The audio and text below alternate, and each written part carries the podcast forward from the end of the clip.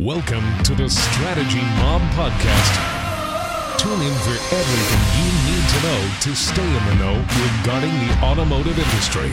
Here's your host, Jason Harris. Hey, hey, hey, what's going on, Podcast Nation? It is Jason Harris here, and thank you for joining me on another episode of Strategy with Jason.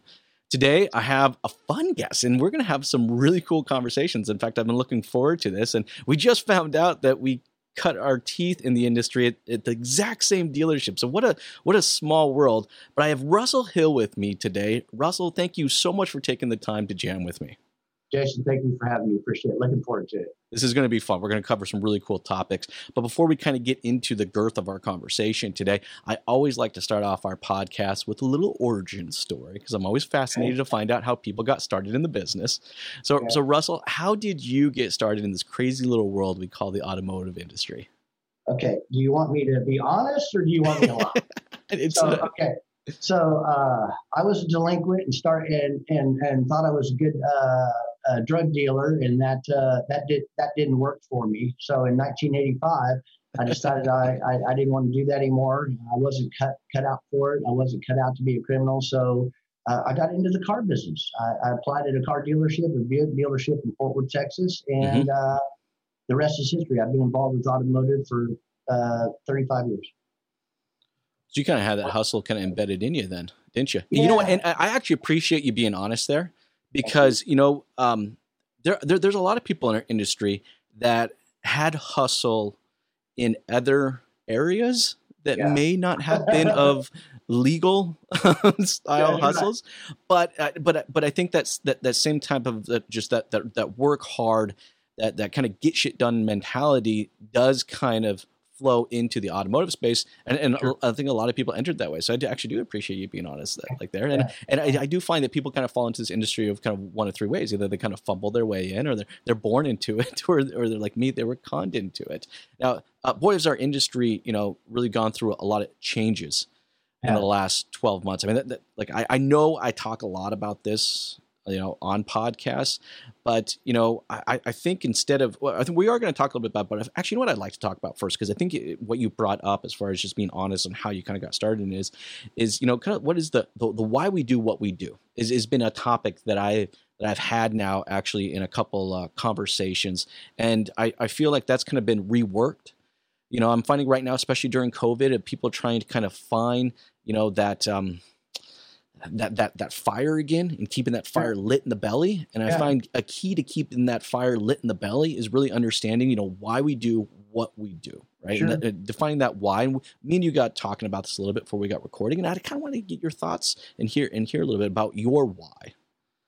Well jason i think a lot of people uh, think they know why uh, you know, I have some uh, pretty distinctive beliefs, and I believe that where I'm at right now is a sum total of everything I've ever seen, heard, read, and done up until this moment. So, you know, we, we've all heard definition of insanity is keep doing the same thing, expecting different results. 100%. So, what, what, what, what happens? So, there's really three things. Um, I realized that why a person does what they do is infinitely more important than the what or how. You'll figure that out eventually. For sure. It's all about the why. If the why is big enough, you'll figure out the what and the how. So if the why is big enough, it fuels a tremendous amount of enthusiasm and excitement. Obviously, because of that, you get into action.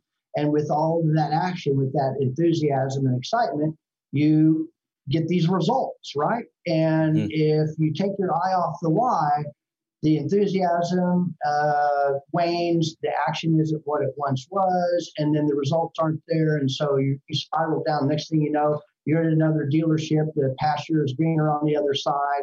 That, that, that's really not the case. So I met somebody who helped me define what my why was. And there's two kinds of fear, right? There's mm. fear of what you know and fear of what you don't know. And most people, even though the consequences are dire, will choose to go with the fear they know versus stepping into the unknown because they don't know what's on the other side. But that's where life is. Oh, 100%. It's on the other side. And I think it's embracing that fear. And it, it's a lesson, I think, for everybody right now is, is. is there is a lot of fear in our industry.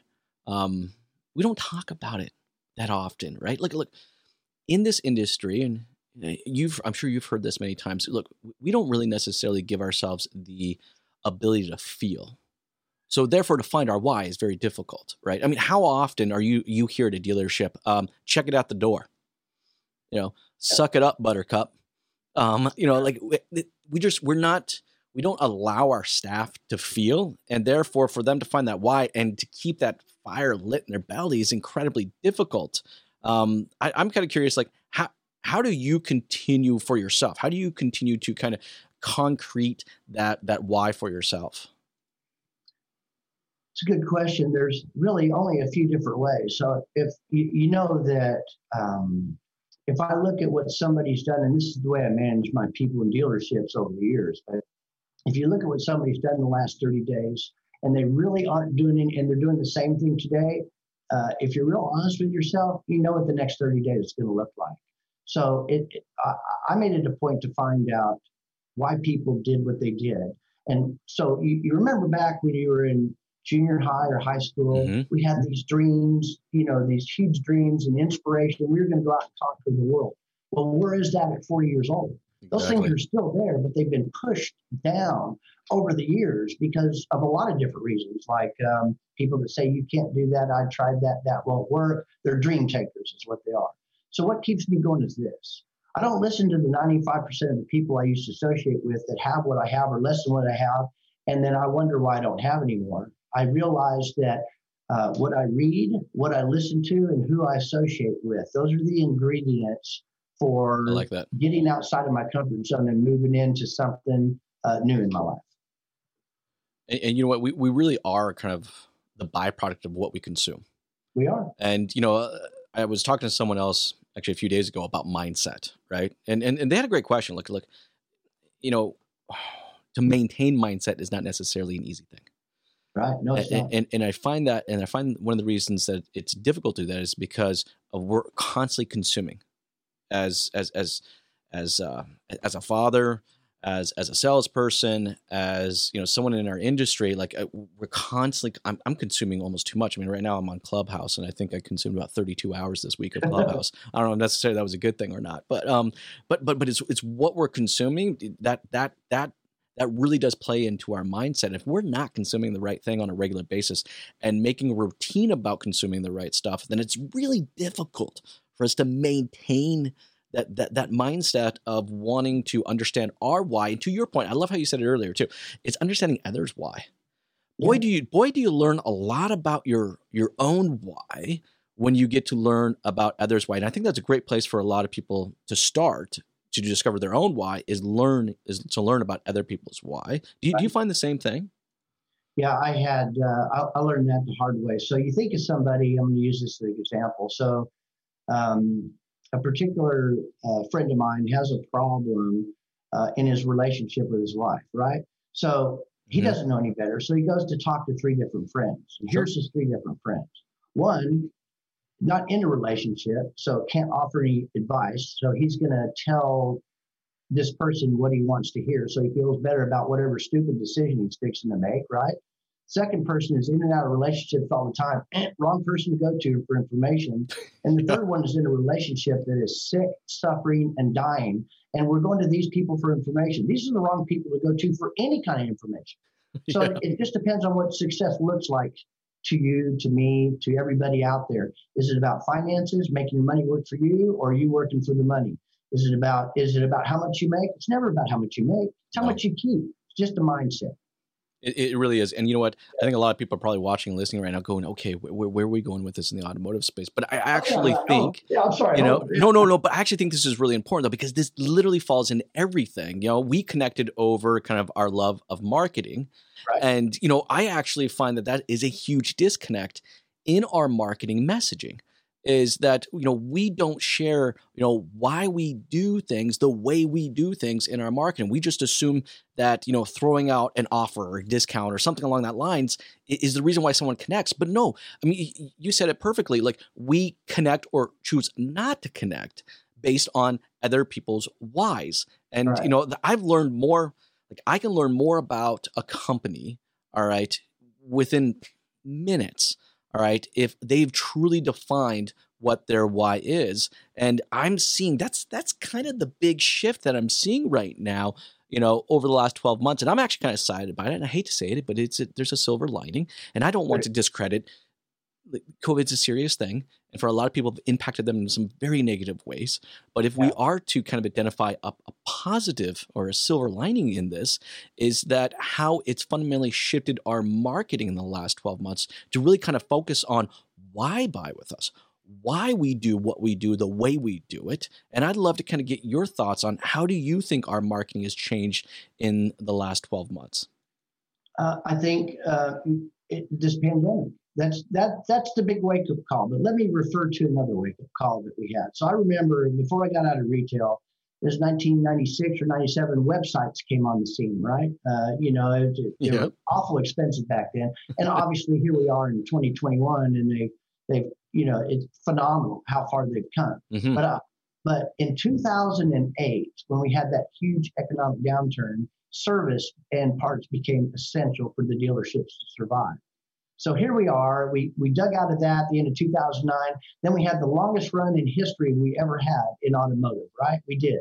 And then uh, I started a new company at the first of last year, and the next month COVID hit, and I'm sitting here like freaking out. And one of the reasons we did this, when you go back to what happened in 2008, people realigned themselves. They did what they had to do. Now COVID exactly. hit. It's a little bit different. There's been a, a paradigm shift. So let me give you an example. Mm-hmm. The variable side of things is fine. They, they do a phenomenal job with all the uh, third party vendors, the website companies they use. But let me tell you what a website is. A website's like a dog. And this isn't for me. I read this article years ago and it stuck with me ever since. People think you get a you get a website and it, it just it works. It doesn't. It's like a dog. You got to pet it, you got to play with it, you got to let it out. You got to get it shots. You, you got to feed it. You got to water it. This is what websites are like.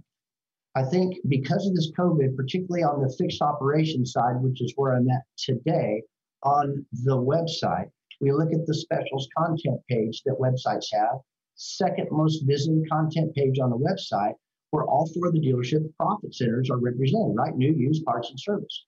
Yep. And they really do a phenomenal job, like I said. But you go to the websites now, you still see scissors cutting out a service coupon with hardly any information on it for a, a giveaway oil change or something like that. That's not marketing. That's the things that people are waking up to this time because of COVID. Not to mention everything else in their life has been turned topsy turvy. It really has, and yeah. I'm finding kind of the big change is it's not necessary. Look, it, it's from a marketing perspective, it's not enough that we market, um, you know, what we do that's just meeting someone's expectations right? Like i think in in all aspects of our industry both in operations and marketing it's not enough that we just meet people's expectations. We have to exceed their expectation. And i mm-hmm. think to exceed someone's expectation we have to connect at a much deeper level. Like 1995 oil change is just not connecting at a deeper level. Like you know look and, and it's and i can get that oil change at, at, at 150 different places so mm-hmm. why, why, going back to that why, this is how we're connecting everything. Like, why should I come to you for that versus everywhere else? And I think the last 12 months, all right, uh, as an industry, we've gotten serious, really serious about our digital dealership Agreed. all right you know and it's Agreed. like because because we get to express that why that it's just not the consumer's asking for it they're like give me something more to chew on not just a, right. 19, a 1995 oil change you seen the same thing I, I am. Um, so I think I wrote these little bullet points down. When I say things have changed since COVID, literally everything has changed. So what, what is that? People have changed. Technology technology has changed. The economy obviously has changed. Shopping has changed. The way people shop has changed. The market has completely changed. And yep. what people want and how they want it now has changed. The expectation, yeah it is, right? So if you meet somebody's expectation, really, I mean, we've heard this in the car business for years. So if you, people tell more people about a bad experience than they do a good experience, right? Yep. But if you exceed their expectations, they'll go to the other end of the spectrum to do what they would do if you didn't exceed their expectations and they had a bad experience. So it's all about delivering the right content with the right message at the right time and for that consumer to interact and engage with whatever it is on the website the way they want to. Don't force them to print. Don't Mhm, force them mhm. to, to just schedule service. They want to. What what is it? Everybody's on their cell phones today. Fifty-eight percent of all people are on their cell phones, and the reason I think they're really starting to figure it out. For every this isn't my numbers NADA. For every franchise dealer out there, there's 16 non-franchise entities that are jockeying and vying for the same business. Pep Boys, Firestone, Absolutely. Brothers, you name it, they're out there because they know All going after the same client. Yeah, it's horrible. Well, and and that's why in our messaging we have to step up the game. Like it's just Exactly. th- there's not an option. See, this is okay. So another silver lining, okay, is that um I was actually I was just on another podcast with Frank Lopes and uh, Frank's Frank's an amazing character, but we Yeah. I, I I kind of I think I maybe came up with the word we were doing is half assism. Um, we we can't half assism our efforts or That's our right. strategies. Like That's it's just like we, we, we can't do it anymore right? The consumer is expecting more from us in not only our operations um, and the delivery of our operations right? The speed the convenience but also in the messaging itself they just they want more. So i think this kind of now kind of goes into my next question then is this like hey this is great right? The consumer wants more. There's been a fundamental look the consumers change like you said. The, the markets change the industries change and you know regardless if you don't think it has or not it just has. So deal with it. Yeah. right you know but okay so then kind of moving forward like how do we kind of address that? And and, and i love the fact that we're going to kind of keep our conversation on the fixed ops side of the business because for a business that produces over 50% of the profitability of a dealership it only gets 5% of the actual marketing budget is is like it that's always rubbed me the wrong way. It is even in my own dealership it rubbed me the wrong way right? Um, fixed operation marketing strategies you know moving forward. I think that has it's changed in the sales side uh, because of covid but i think in the service side even more so but i'd love to get your take what are, what are maybe two or three hot fixed ops marketing strategies that you're seeing right now Uh, one would be video content. Uh, the other would be um, the way things lay on the website. It, it's it's all so about. go like go a little bit more into video content like what, what kind of video content okay, so right now, I mean, um, I stole this from uh, somebody else too. Just recently, I heard, so it's on the tip of my tongue that by 2022, 82% of all consumption will be video, which is why YouTube is as big as what it is. sure You have all that stuff. You have all the widgets and all the things to funnel customers down on the variable side. What do you have? You, what do you have on the fixed side? You got static coupons. You're, there, most of the time, there's none there. Now, don't get me wrong. Everybody understands, you know, variable and fixed. Understand how important it is to have stuff up for customers to consume and see. Because if you're not engaging with them after the third click, exponentially uh, the exit rates go up. It, it, Absolutely. So you got you got to deliver the goods, and it needs to be um, attractive, enticing, and uh, for the customer now more than ever to engage the way they want to engage. Maybe they want to call, maybe they want to email, maybe they want to maybe they want to text, maybe maybe they want to schedule service. There's and how are they doing that? Because they're not doing it on the fixed side on the websites right now anyway. No, I, th- I think that's a great strategy. I mean, really, the website has become the digital version of our dealership, and that's not just for sales. But When we do talk about it, the context it always has to do with the sales, uh, but it's Sure. really where I mean, look, you know, for a lot of our clients, you know, thirty-five plus percent of the online traffic coming to their website is going for fix ops. And I feel like we have a huge disconnect in the way that we've de- developed out the messaging on our on our website, right? Like when I think of it this way, when I come into a dealership, I walk in, usually I get greeted by a receptionist and it's usually at the front, right? And the receptionist is warm and kind and and bubbly and you know and asks me straight up like where would you like to go? What experience are you looking for today? Are you looking for sales? Are you looking for parts? Are you Looking for service? Let me let me point you. Let me get you in that in that direction, right?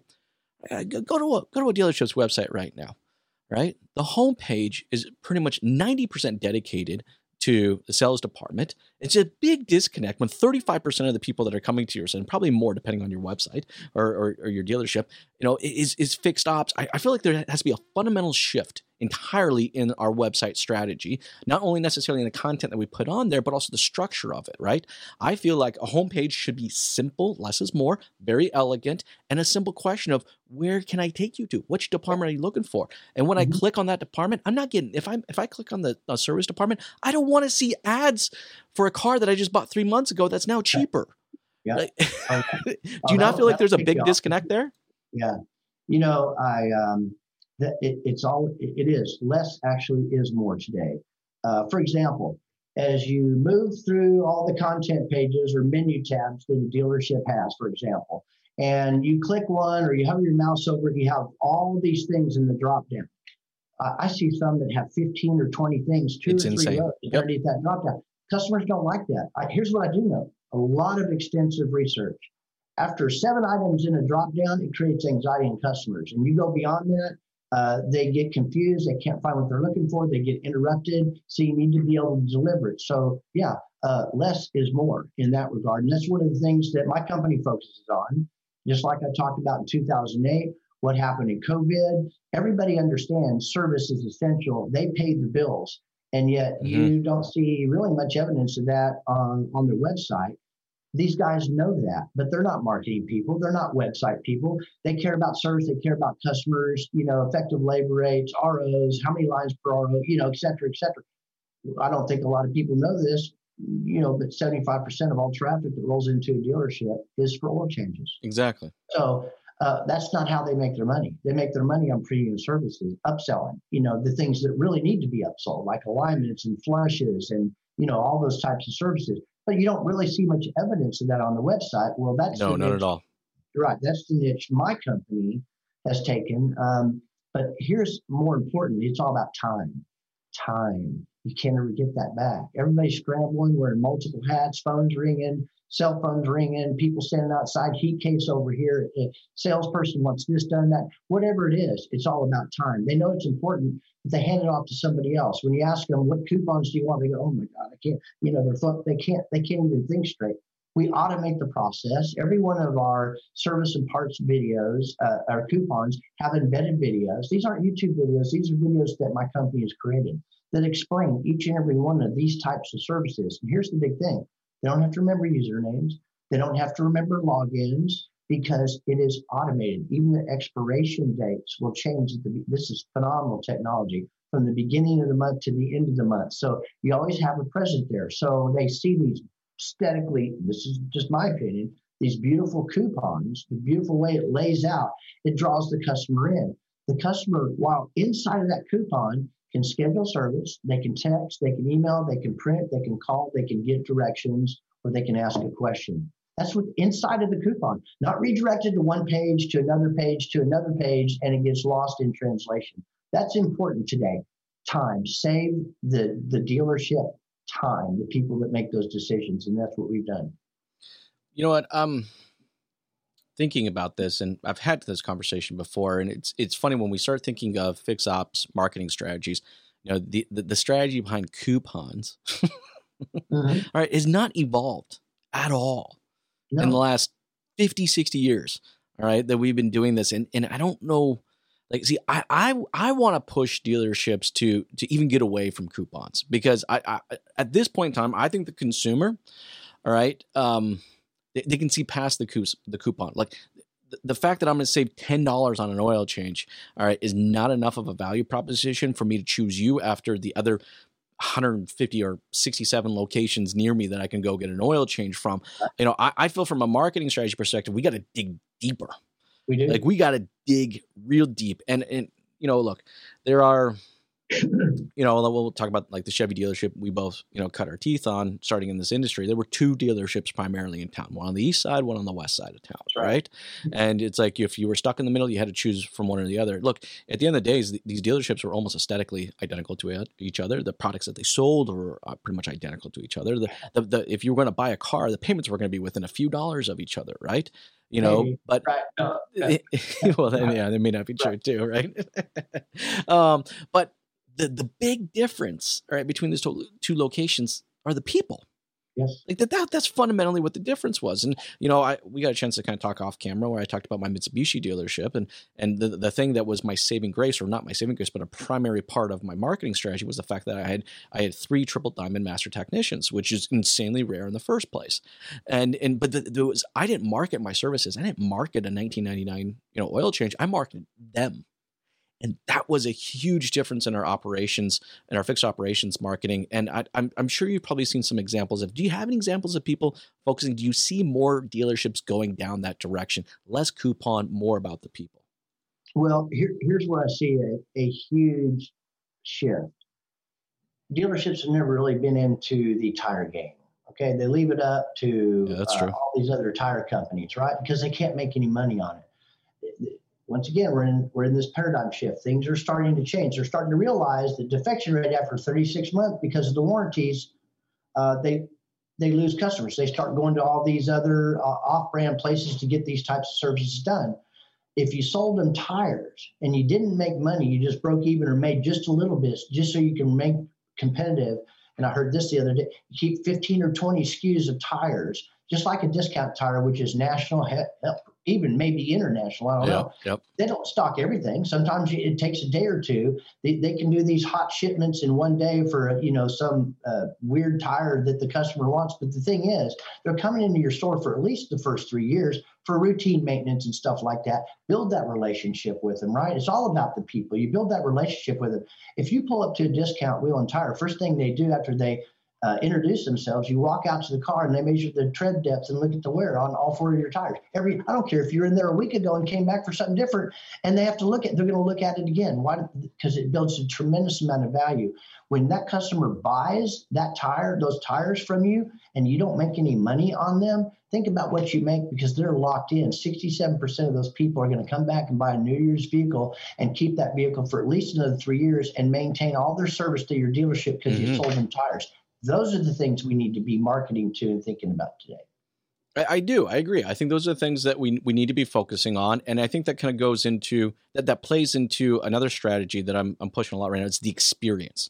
Is that experience strategy? And you know what? For for a lot of fix ops, you know, dealerships, the experience is n- not necessarily a goal. And, and when there is a goal around experience, it's usually attached to an SSI or a CSI or something like that. It's like, well, I don't really need to focus on my experience. Have you seen my score? Like, you know, like the, the, I call it full belly syndrome, you know, where you're just kind of satisfied for what you have and you don't necessarily push the envelope. But I'm I'm looking at I'm, I'm looking at that experience. I have a service like I service my car a lot, by the way. Um, well, before COVID, all right, and I I drive roughly about eight thousand kilometers a month, approximately about five thousand miles. All right, so I I I do an oil change monthly. Now, I drive all over the province, and there's a lot of dealerships that I can do my servicing at. But there's one in particular that I enjoy servicing with, and sometimes I'll maybe even go slightly out of my way just to service with them. And it's because of little things. Like if you think about experiences, experience are a combination of little things. All right. When I pull up, all right, they have a process and a system that when I pull up, they see my plates as I'm pulling through the drive-through. They type in their they type in my plates into their into their DMS. And then, oh, Mr. Harris is here when they come over to say hi to me, and it doesn't matter who it is, and it's usually not even the same person. It's like, hello, Mr. Harris, welcome back. And I'm telling you, that little tiny thing of them knowing my name before I even open the door is truly an experience, right? Uh, one other thing, now they've had to stop doing this because of COVID, but before COVID, all right, I would check in, and then after I would check in, there was actually someone who actually worked at the service lounge, meaning there was actually someone that was there to get you a cup of coffee. So go ahead and sit down over there. Um, how do you how do you take it? A black two sugar, not a problem. All right. And, and they would go and get it and bring it over to me and mm-hmm. say, Did you need a newspaper? Do you need a tablet? Would you want to catch up on your Netflix? All right. Those little tiny things, not huge operational things, but those little tiny things, man, I'm stuck. If I ever get uh, like I'm, I'm I'm glued to these people. If I ever get a chance, I go back to them. Do you see dealerships now focusing more on experience and experience marketing than you've ever seen in the past? And do you think that's due to COVID? Uh, I think uh, a lot of it's due to COVID. It, has been a wake up call, and you know, as I mentioned earlier, all the things that have changed. That uh, that little thing, those little things that you just shared, those aren't little to you. Those are substantial. Absolutely. Those are those are, those are uh, defining moments of what would keep you coming back to that dealership. Uh, as a matter of fact, I was on a a webinar last night with uh, uh, Fixed Ops Mastermind Dave Floyd, just phenomenal guy, and got some really yeah. Dave's a cool guy. There. Yeah, great guy. So we were um, talking about a lot of things, but I think people still think that you know, particularly parents. This is geared towards probably parents more than anybody else. They think, well, I don't want my kids. I want them to go to college and get a degree. Well, you Absolutely. know, some of these technicians make 100, 150, 200,000 dollars a year. 100%. People hear me say that, they're thinking, "Are you kidding?" Oh yeah, I'm, I'm not kidding at all. Uh, you know, technicians can make that kind of money. So those days where you think, I don't want to get dirty and I don't want to do this, no, all those things are changing, and there, there is. There's a a huge um, future shock or paradigm shift taking place. You mentioned coupons. Yeah, I, I don't necessarily disagree with you on that but they're the standard everyday coupons. People don't really know about premium services and why things what coolant flushes and and timely rotations and all these things. What, what, why do you get old? What's the difference between a conventional semi-synthetic and full synthetic? They don't really understand that. So it's all about upping the game and uh, exceeding right. any experience or expectation they may have. So it's so many things that you just mentioned all those things are taking place and converging right now. I think it's going to be a phenomenal 2021, 22, and beyond. Well, it, you know what? Look, it, it's all about educating them, right? It is. If we if we can educate them before they come into the dealership, but look, if you go to most dealerships' websites right now, and you go to the service part of uh, of their website, right? Usually it's like one page, maybe two or three, but it, it is definitely not there with the intent to want to educate them. And I, I know this. I mean, I've known this for years, and I think a lot of people wouldn't. Would, I don't think we'd find a lot of people that disagree with this. Is is a a better educated customer is a better customer. It is. The more educated they are, the better that they are. So it's like, but then we go there and it's just like the first thing is just like, here you go. That's what it is, right? And like no one knows what a cabin filter is. Do you know how many consumers still believe cabin filters are just total BS? Yeah, and that there's no not. requirement. They aren't though, are they? they're not. They're not. Uh, no. It, it, no, they're not. And that's that's the stuff that we're we're really talking about doing. Not only that, we're talking about search engine optimization. We're talking about Google My Business, multiple pages. Don't just have three or four offers on there. Of course, we can talk about that at the end if you want to reach out. But if you see our stuff versus any other website in the industry, because we integrate into our biggest integration website vendor is probably dealer.com. But it's just it, it's it's all about a huge paradigm shift, changing what customers are used. To. I understand what you're saying about coupons. The specials content page is still the most visited content page on the dealership next to inventory for a reason. For sure. People are looking at the connotation associated with specials is they'll save or something like that. And so they, they see these lame ass, excuse me, these lame service yeah. coupons that don't do anything and they get frustrated or there's nothing there. What does that say about what happens on the variable side? because of that experience. Maybe they leave and go somewhere else. But the longer they're there and consuming content and information, maybe from fixed ops, they go over to look at a new or used car. Who knows? Those are all certainly things that are worth looking at, which we do address. But you know, I think to be able to execute and really utilize, you know, a tool or service that you know a company like yours provides, and there's, um, it, it's it's a it's a culture shift. It is. Like, it really is a culture shift. You know, I, I find right now, in, in our industry, we're uh, we're very good about creating operational goals, right? We are, right? yeah. Here's are. how many CP work orders we need to do. Here's how many hours per RO. All right. Here's here's the warranty, you know, penetration we need to maintain. Like we we, we do a great job about creating mm-hmm. operational goals and objectives. But what I'm finding right now is that our uh, moving forward, our success is going to have to be a, a, cultural shift that it's not just operational goals. We need operational goals. We need culture goals. All right. Uh, we need process goals. And I think culture goals is, is, is, a big one. And that kind of goes back to what we were originally talking about. A culture goal is why, is the why. Why we do things the way we do it. All right. Why does someone, you know, take the time to enter in my my uh, my number or my my plate number so that they can come up and say my name. All right. Why did they go far as far as actually employing someone to uh, to work within the service lounge to get coffees and hand out biscuits and to get newspapers and stuff like that? Why would they do that? That's it's a, a it's a it's, fundamental it's culture amazing, shift. It's amazing that you full circle back to the why because really isn't that what it is? And everybody's in the midst of figuring it out right now. There's there's a listen vendors are phenomenal. I'm a vendor. But here's the thing there's a lot of great products out there. Mm-hmm. And get pitched those products, it sounds good. But here's what typically happens I don't care if it's variable or fixed. But it requires, sure, in order to, right, in order to res, um, uh, reap the results. Yeah, to, to stick, to really stick. You have to have, you have to have somebody manage it for 10, 15 minutes a day or two to three hours a week. And therein lies the problem. They forget to do this, they forget to do that. It's not my responsibility, turnover, etc. Next thing you know, you got a blank page with nothing on it. Because it has to be a part of our culture. It does. Like, it, like look, look, buying into uh, you know a product or service like like your company or my company or any other company out there it doesn't really matter all right like that product or service is not going to define the culture and we know a little something about culture all right we uh, we cut our teeth at the exact same dealership and um, we learned a lot of what not to do um, yeah, there was definitely a culture there a culture oh, around yeah. making money um, right and it's so fun to, to jam with you about this because I tell this story to a lot of people how the first dealership I worked at had an amazing culture, not a culture you necessarily want to be a part no, of. Uh, um, it, was a culture, it was a culture shock. It was a culture yeah. shock uh, for sure. It was definitely a culture shock. But yeah, you know what? Really, it's really amazing in the car business when uh, it, whether you're on the outside uh, as a vendor, etc. Jason, you know, and everybody out there listening, you know, if someone, if you're talking to somebody, you know if they're a car guy or not. You know. Oh, absolutely, hundred percent. And, and and you know what? It, yeah, you know if someone's a car dog or not. you just. It's usually, in the, it's usually in the language, by the way. It's usually uh, right, exactly. Look, this conversation is great. I know we're getting towards the tail end of our time right okay. now, and but but I think we've kind of tied everything together here, right? I mean, you know, it really does come down to a culture direction and a culture goal all right, that's going to flow into your marketing strategies. It's not enough just to market, all right? You have to market what culturally makes you different. And to define that, you have to know why you do things the way you do things, right? That's it's right. not just, it, look, these are probably things you guys have been doing as a dealership for, for many, many, many years, but you never set back and said, well, why do we do it that way?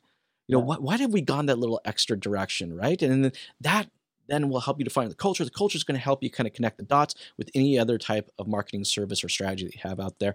This has been a great conversation, Russell. I've had a lot of fun doing this. Before I let you go, though, for everybody out there that's watching and listening right now and uh, loves what we're talking about would and would like to connect with you and kind of follow along with your journey and your company's journey, what, what is the best way to do so? Well, uh, Twitter, LinkedIn, Facebook, um, or you can email me at Russell, two S's, two L's at fixedopsmarketing.com. That's the name of my company, Fixed Ops Marketing.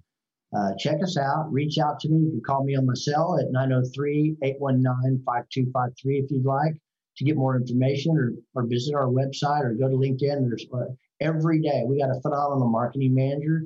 Every day it's Twitter's, uh, Facebook, uh, LinkedIn we're permeated everywhere because we want to make a real impact. We want people because they're looking, they want to, they're, they're thinking uh-huh. differently. So we're offering some really amazing video coupon solutions that don't exist in the industry like what we have. So give, give us a call, look, look us up.